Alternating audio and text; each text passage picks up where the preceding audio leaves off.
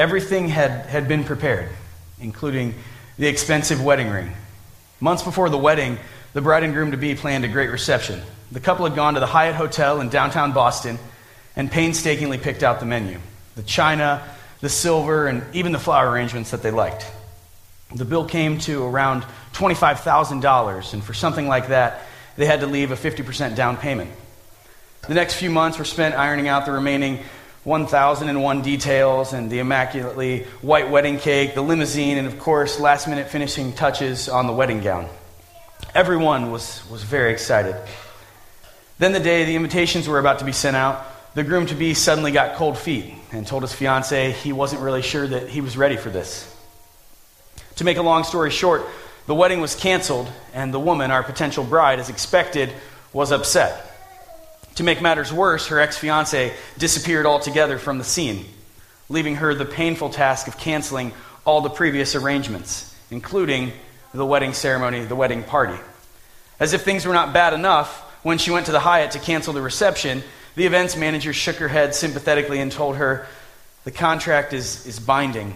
You're only entitled to $1,300 back. You have two options to forfeit the rest of the down payment or go ahead with the banquet. I'm sorry. Guess what the bride decided to do? She decided to go ahead with the party.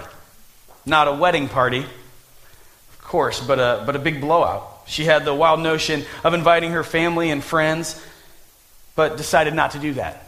Instead, she went ahead and invited the poor people of Boston. So she invited the aging from the nursing homes, and, and still not content with that, she also sent out invitations to rescue missions and homeless shelters.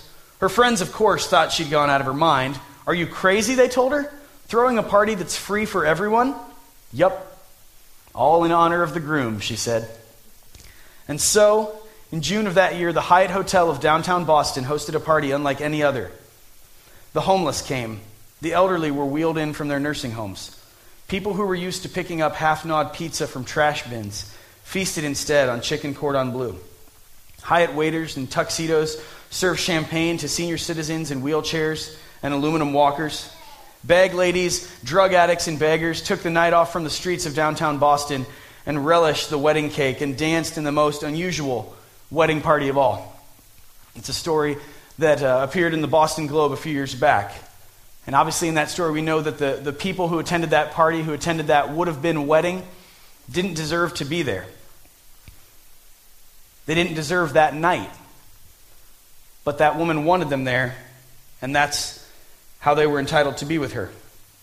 The same thing can be said for us. We come as empty people weighed down by life. We come as beggars deserving nothing in this life. But we're greeted as royalty and treated as kings. We've been in a, a series these last few weeks, as Sarah just said, uh, talking about identity, talking about uh, different aspects of our identity. And this week we want to focus on this one big idea, this one main thought. You are a child of God, you are royalty. Good morning and welcome to Movement. My name is Mark, and I have the uh, awesome privilege of, of being the lead pastor here, and I'm, I'm excited that we can uh, continue to, to go through this this week and, and teach. We've been in this identity series for a few weeks now, and we've learned that uh, we were created in the image of God. We've learned that we are the bride of Christ, and we've learned some very foundational things for our lives. And we've been doing that for, for this reason. We've been using this, this illustration here, and I haven't broken my neck yet, so why not keep going for this, all right? We've said that, that uh, as Americans, as people, as humans, we put our foundation on things that are movable, that are shakable, that can change. And when we put our foundation and our trust and our identity on things that are movable, shakable, and changeable, they do exactly that. They move, they shake, and they change. And so when we put our foundation in our job and we lose our job, we're shocked to find out that we don't know who we are anymore. When we put our, our foundation in our friends and then those relationships change, we're shocked when we don't know who we are. Our identity can only be based on one thing that is immovable, that is unshakable, that is unchangeable, and that's putting our identity in the love that Jesus showed us when he died on the cross. And so this morning, as we continue to talk through our identity, we want to talk about the fact that we are a child of God. I am a child of God. You are a child of God, and we are royalty. So often, uh, we've all had this, this impression of, of Christians and of churches that they, they tell people what to do and they tell them how to live. And our heart in this series is not that we want to tell you what to do or how to live, but we think that, that if people knew who they were, if they knew whose they were, they would live their lives as a reflection of that. And so our heart isn't to tell you what to do, but it's to say, you are a child of God. You are royalty. You are created in the image of God. You are the bride of Christ. And next week we'll even talk about the fact that we're aliens. Yes, aliens those things and knowing those things, trusting those things, putting our identity in those things should change the way that we live. You are a child of God.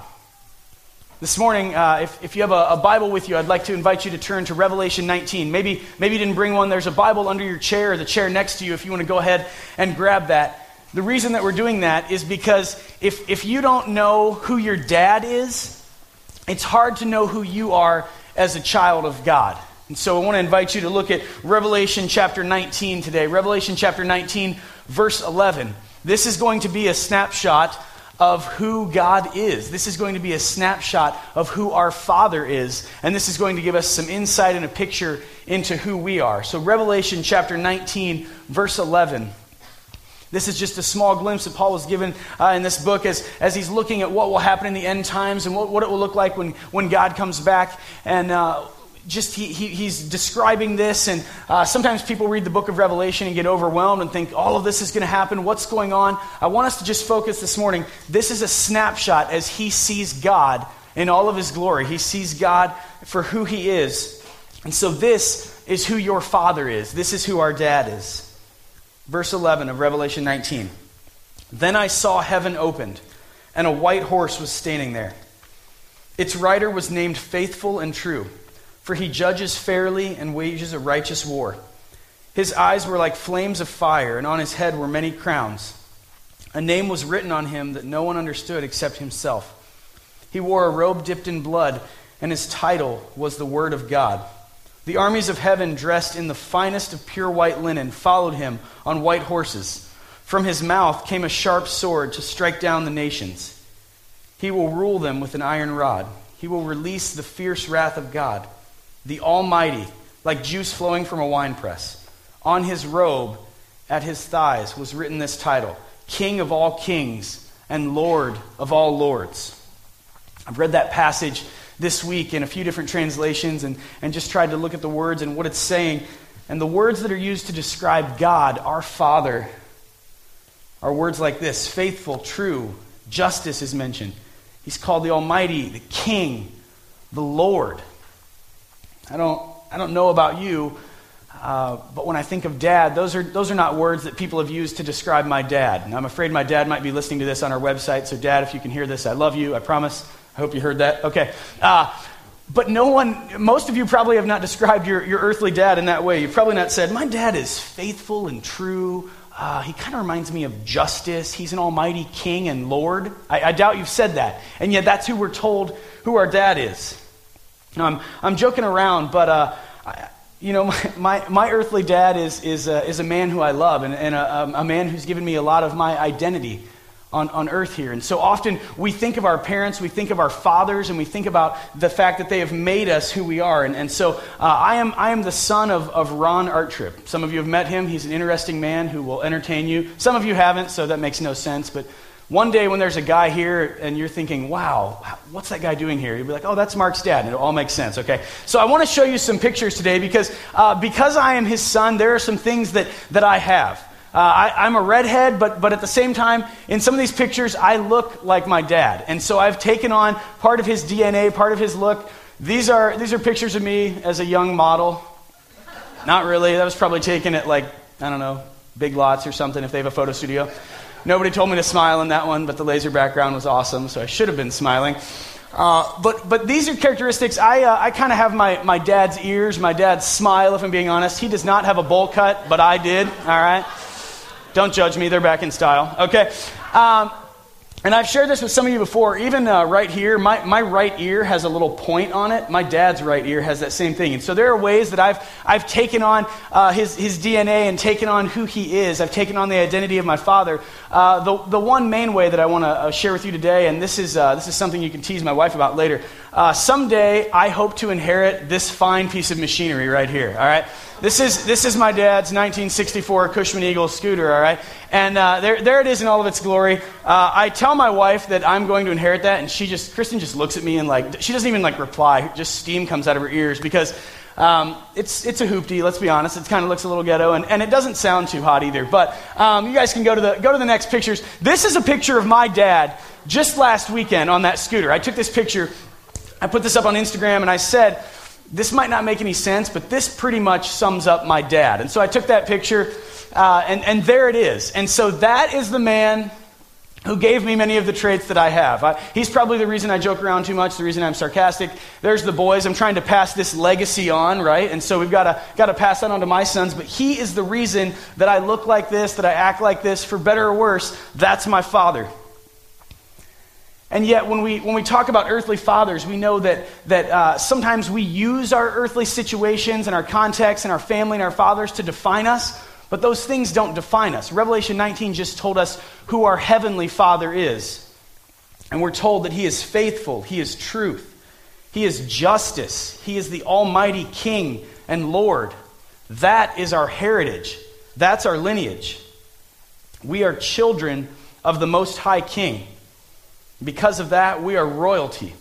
Royalty is not, not something that you choose. It's not like people wake up someday and say, you know what, I want to be a king because I've heard they've got a really good life. They just kind of sit on a throne and hang out all day. It's, it's not something that, that chooses, that's not something that you choose. Royalty just is, is part of your lineage. And God has, has chosen us, God has made us part of his family. Ephesians 1 4 says, He chose us in Him before the creation of the world. God has, has chosen us and if we have accepted his gift, if we have said that, that we understand who Christ is and we have closed the gap between ourselves and God by making Jesus the Lord of our life, by giving our life to him, by letting his blood take away our sins, then we are children of God. 1 Peter 2 9 says that uh, we are a chosen generation, a royal priesthood. We're going to get into that more next week. Sarah's going to teach us. But, but I simply want you to know this when we're called a chosen generation, a royal priesthood. That's what Christians were referred to. Not, not because we're awesome, not because we're perfect, not because we have everything figured out. In fact, that original verse was written to people who were being persecuted, people who were being killed for following God. They were, they were being dipped in oil and put on sticks and used as, as, as lamps in the streets, as lanterns. And so they're being persecuted, they're being killed, they're being, they're being uh, basically just made a mockery of, and their lives are being threatened, and yet they're told, out of, out of darkness, you are light, you're a child of God, you're royalty, you're going to give God glory. We are a chosen people, we are children of God, we're royalty. Not just that, but, but we are adopted. Now, for those of you that don't know, I want to put up a, a picture of my daughter, Mercy. I'm way more tan than her, as you can tell. Um, but she'll catch up. It's fine. Uh, no, when I, when I say that, that we are adopted as children of God, though, honestly, that has a, a, a deep meaning to me because Kristen and I uh, adopted Mercy a few months ago. And uh, people, uh, you know, sometimes they ask us, they, they try to get around that story. They're like, so how did that uh, happen? Or, you know, I think people are just, uh, you know, afraid to ask about adoption and some of those things sometimes. And so, you know, we tell them, um, simply put, I, I feel like adoption is, is the heart of God. I know that it's the heart of God. I trust that it's the heart of God, and I've seen that in Scripture. Um, and I don't mean to compare my, myself to God. I think that as we live the Christian life, we're compelled by His love to do the things that, that He has done for us. And so I simply just wanted to say this that, that God chooses us and He makes us His own, and, and it's permanent, and we're part of His family. And there's going to come a day, probably, uh, when, when Mercy's in middle school. Most of you probably had this point where you decided that for no good reason you hated your parents, right? It, it, it just happens. People have said that to us. They're like, what if she decides she doesn't like you someday? And I'm like, yeah, biological kids do that too. I did that to my dad all the time. It's just what happens. And so that day might come, but the point is that we have chosen her, and she is part of our family, and it's permanent, and she's adopted, and she's our child. And all of the things that we have, although it's not much, she, she's entitled to them, and she has those things. And sometimes we're afraid of, of, of being vulnerable. We're afraid of failing. And we, we think because of, because of our earthly parents that, that love is something that can be turned on and off, or maybe they won't love us, maybe they won't care about us, maybe, maybe their love will end or have limits. But when we're adopted, when we're children of God, we're made royalty, and we are due everything that God has. We're due everything that the King has. And so we can give him our lives in full confidence that we have received all of him. I mentioned that, that adoption is at the heart of God. I want to read this passage to you out of Galatians 4. This is verses 4 through 7. It says this But when the time set had fully come, God sent his Son, born of a woman, born under law. Talking about Jesus. Verse 5 says, To redeem those under the law, that, me, that we re- might receive adoption to sonship. Because you are his sons, God sent the Spirit of his Son into our hearts, the Spirit who calls out, Abba, Father. So you no longer are a slave, but God's child. And since you are his child, God has made you an heir. God loved us enough that he didn't want us to be separated from him because of the sin and the junk in our lives that keeps a distance between us and a perfect God. He didn't want that distance. He loved us so much that he sent his one and only son, Jesus, to live a perfect life so that when Jesus died on the cross, his life could pay the price for our sins. And when he was raised from the dead three days later, he defeated sin and death and closed that gap between us and God, gave us access to God the Father. And these verses say God sent his Son so that his Son could come and be the Lord of our hearts, Lord of our lives, so that we could give our lives and our hearts to God in the same way that Jesus gave his life and his heart to us. And once we have Jesus the Son in our life, once we've been given His Spirit, we're told that that Spirit is in us, is sealed in us, and is a part of us, and has made us an heir of God. And that Spirit cries out, Abba, Father. That Spirit craves time with God the Father. The Spirit knows its Father and knows that it is supposed to spend time and be in the presence of the Father. And so we are the children of God if we've received his gift. We are royalty. We are heirs. We are adopted. But as we talk about being children, we talk about being royalty, there's a few things that I just wanted to uh, mention today that we need to keep in mind as, as royalty. There's no room for pride. We're not royalty because we're awesome. And unfortunately, anyone who has, has known Jesus for a while knows that sometimes that can go to our head. If you've hung out in a church long enough, or maybe you've read the New Testament, you've seen some guys called the Pharisees who let it go to their head that they were, they were religious or they were special and they had it all figured out. And, and they, they basically just got these inflated egos as they, as they live this religious life. Everything that God has given us is not because we're awesome not because we deserve it or not because we're great. Ephesians 2 8 and 9 says, For by grace you've been saved through faith. This isn't because of anything you've done, not because of yourself. It's the gift of God. Jesus, Jesus came to this, this world because, because he loved us. He didn't come be, because I have a lot of hair or I'm really good looking or because I, I, I, I just wanted him to do it. He came because he loved us. So we have no room for pride. We can boast in Jesus and in what he did on the cross and in nothing else. You've probably all seen, seen someone who's royalty or someone who's famous who, who likes to brag. Maybe some of you are old enough. Seems crazy saying this, but I know it's already a few years back. Uh, someone like Paris Hilton, who's famous just because of their last name.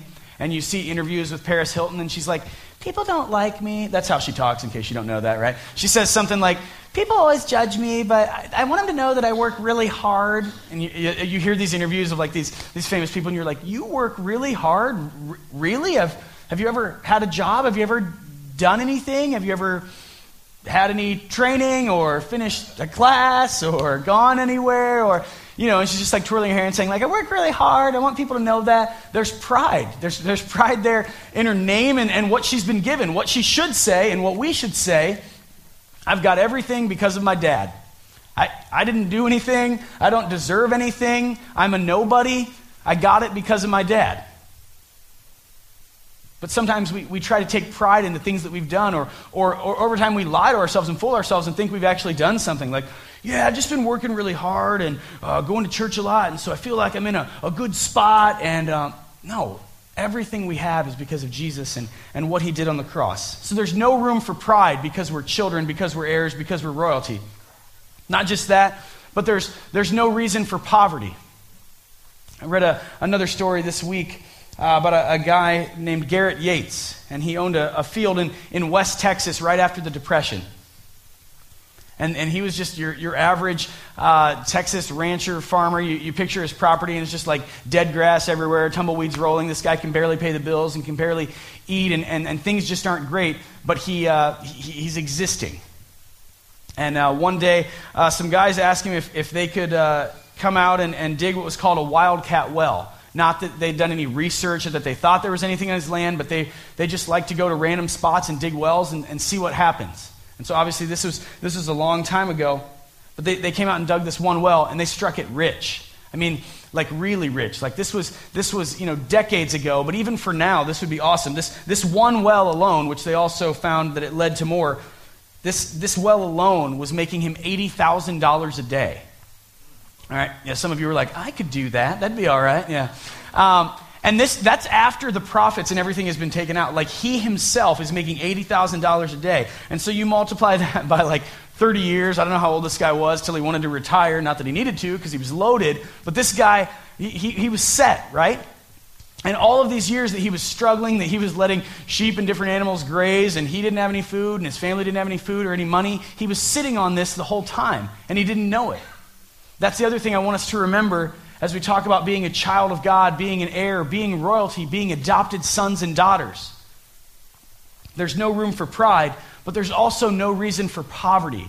We don't have to have this, this woe is me attitude. We don't need to look at our sins and be depressed and think, well, I'm so screwed up, I did this, or this happened in high school, or I did this, people don't even know this, I'm an embarrassment to my family.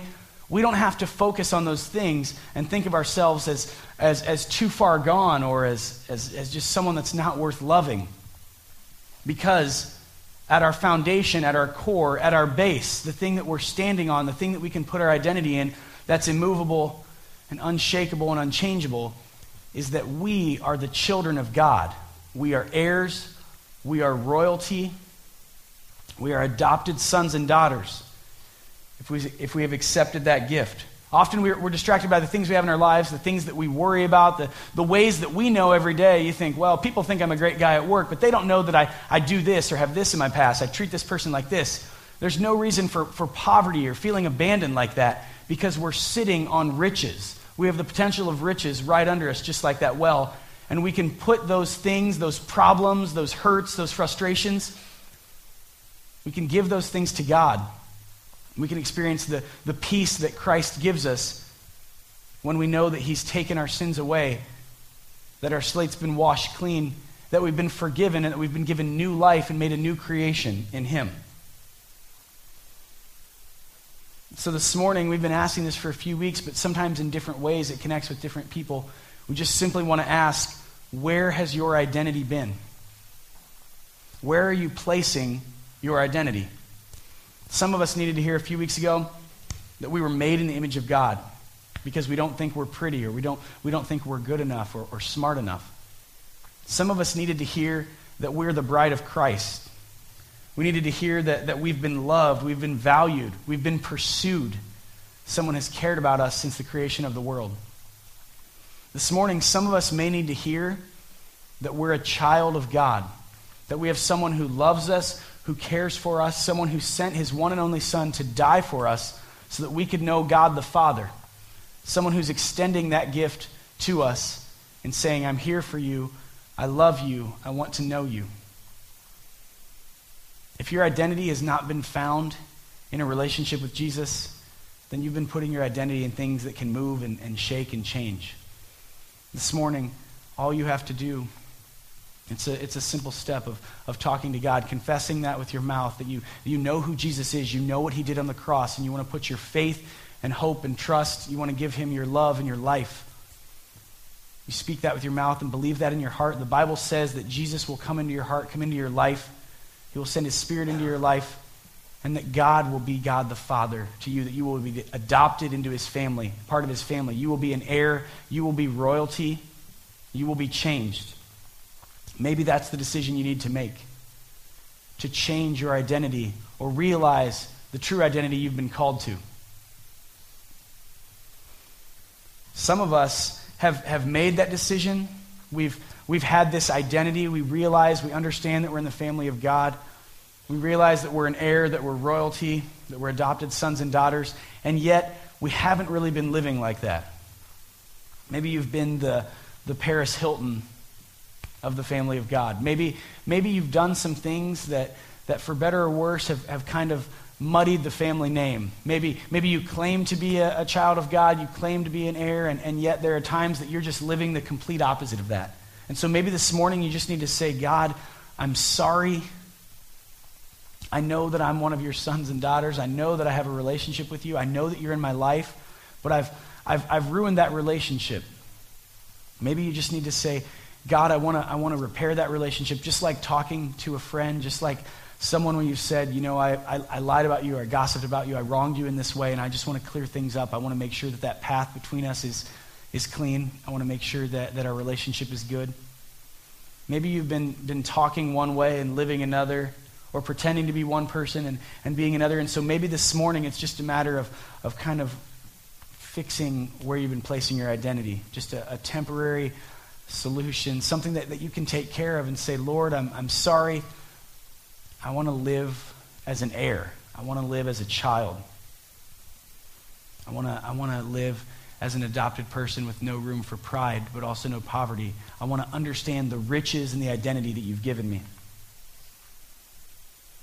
That story that I shared at the beginning from the Boston Globe is a story of, of homeless people, of, of beggars, of, of addicts with nothing, nothing that they deserved in that story. And yet, all of the things that, that they experienced, all those things were given to them. This morning, trust that God has invited us to his family. God has said, You are my child. He said that you are my heir. And he's given us Jesus as a sacrifice so that we can be invited to a banquet, to a life, and to love and relationship that, that we don't deserve. I want to just end by reading this passage to you from Colossians because it's, it's talking about who Jesus is and it's talking about just the, the character of our Father, which we've been told is, is passed on to us when we're in the family of God. And so I want to read this to you. It says this. It says, Christ is the invisible, I'm sorry, Christ is the visible image of the invisible God. He existed before anything was created and is supreme over all creation. For through him, God created everything, even in the heavenly realms and on the earth. He made the things we can see and the things we can't see such as thrones, kingdoms, rulers, and authorities in the unseen world. Everything was created through him and for him. He existed before everything else, and he holds all creation together. Christ is also the head of the church, which is his body. He is the beginning, supreme over all who rise from the dead. So he is first in everything. For God in all his fullness was pleased to live in Christ, and through him God reconciled everything to himself he made peace with everything in heaven and on earth by means of Christ's blood on the cross. This includes you, who were once far away from God. You were his enemies. You were separated from him by your evil thoughts and actions. Yet now he has reconciled you to himself through the death of Christ in his physical body. As a result, he has brought you into his own presence, and you are holy and blameless as you stand before him without a single fault. That's what Jesus did. That's the gift that we've been given. That's what makes us sons and daughters of God if we're willing to put our faith and our, our love and our hope and our trust, give our lives to Jesus the same way that he gave his life for us. That's, that's our lineage, that's our heritage, that's our DNA, that is our identity right there. Someone who existed before anything was created and is supreme over all creation. That's our Father. So this morning we're gonna we're gonna spend some time singing, some time worshiping. I want to just give you a chance to talk to God. If you have never said, God, I, I understand that you've given your son for me and I want to be a part of your family. You can make that decision. I'll I'll be at the back of the room. You can come and talk to me. I would love to talk to you about that. You can talk to, to a friend that you came with if, if you think they can answer some questions about that. Or you can visit the Next Steps table, and, and girls will tell you a little bit more about that in a second. Maybe you just need to fix your relationship with God and say, Lord, I've, I've been living entitled, or I've been living in poverty and not been living compelled by your love. As we sing this morning, let's, let's spend some time with God. And, and, and fix those things. Let's, let's make sure that our identity and our relationships are where they should be. Spend some time talking to God. Will you pray with me? God, thank you for this morning. Lord, thank you for the chance, Lord, just to be in your presence. God, I, I thank you for sending your son Jesus so that we could be adopted heirs, royalty in your son and your daughters. God, help us to uh, put our identity where it belongs. Help us to find our identity in you today. Lord, help us to celebrate that as we sing that, to be confident of that, to be excited about that. Lord, Lord, having your identity is more exciting than any Ohio State victory or any concert or anything we've been to, Lord. And so I pray that as we sing, that, that our joy will fill this place this morning. It's in your name I pray. Amen.